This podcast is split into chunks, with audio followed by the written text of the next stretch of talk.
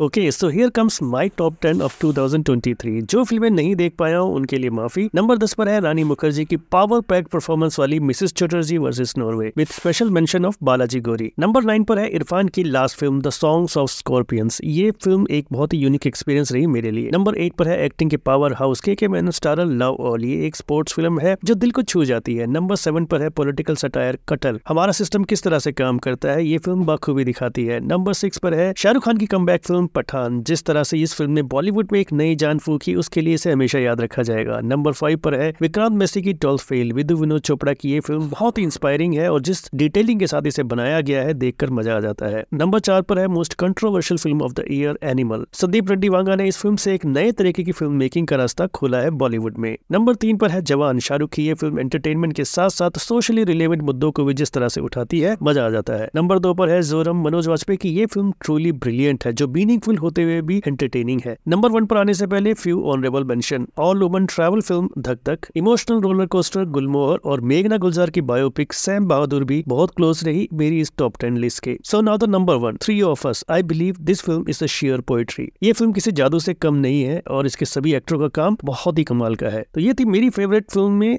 2023 की do share your list in the comment box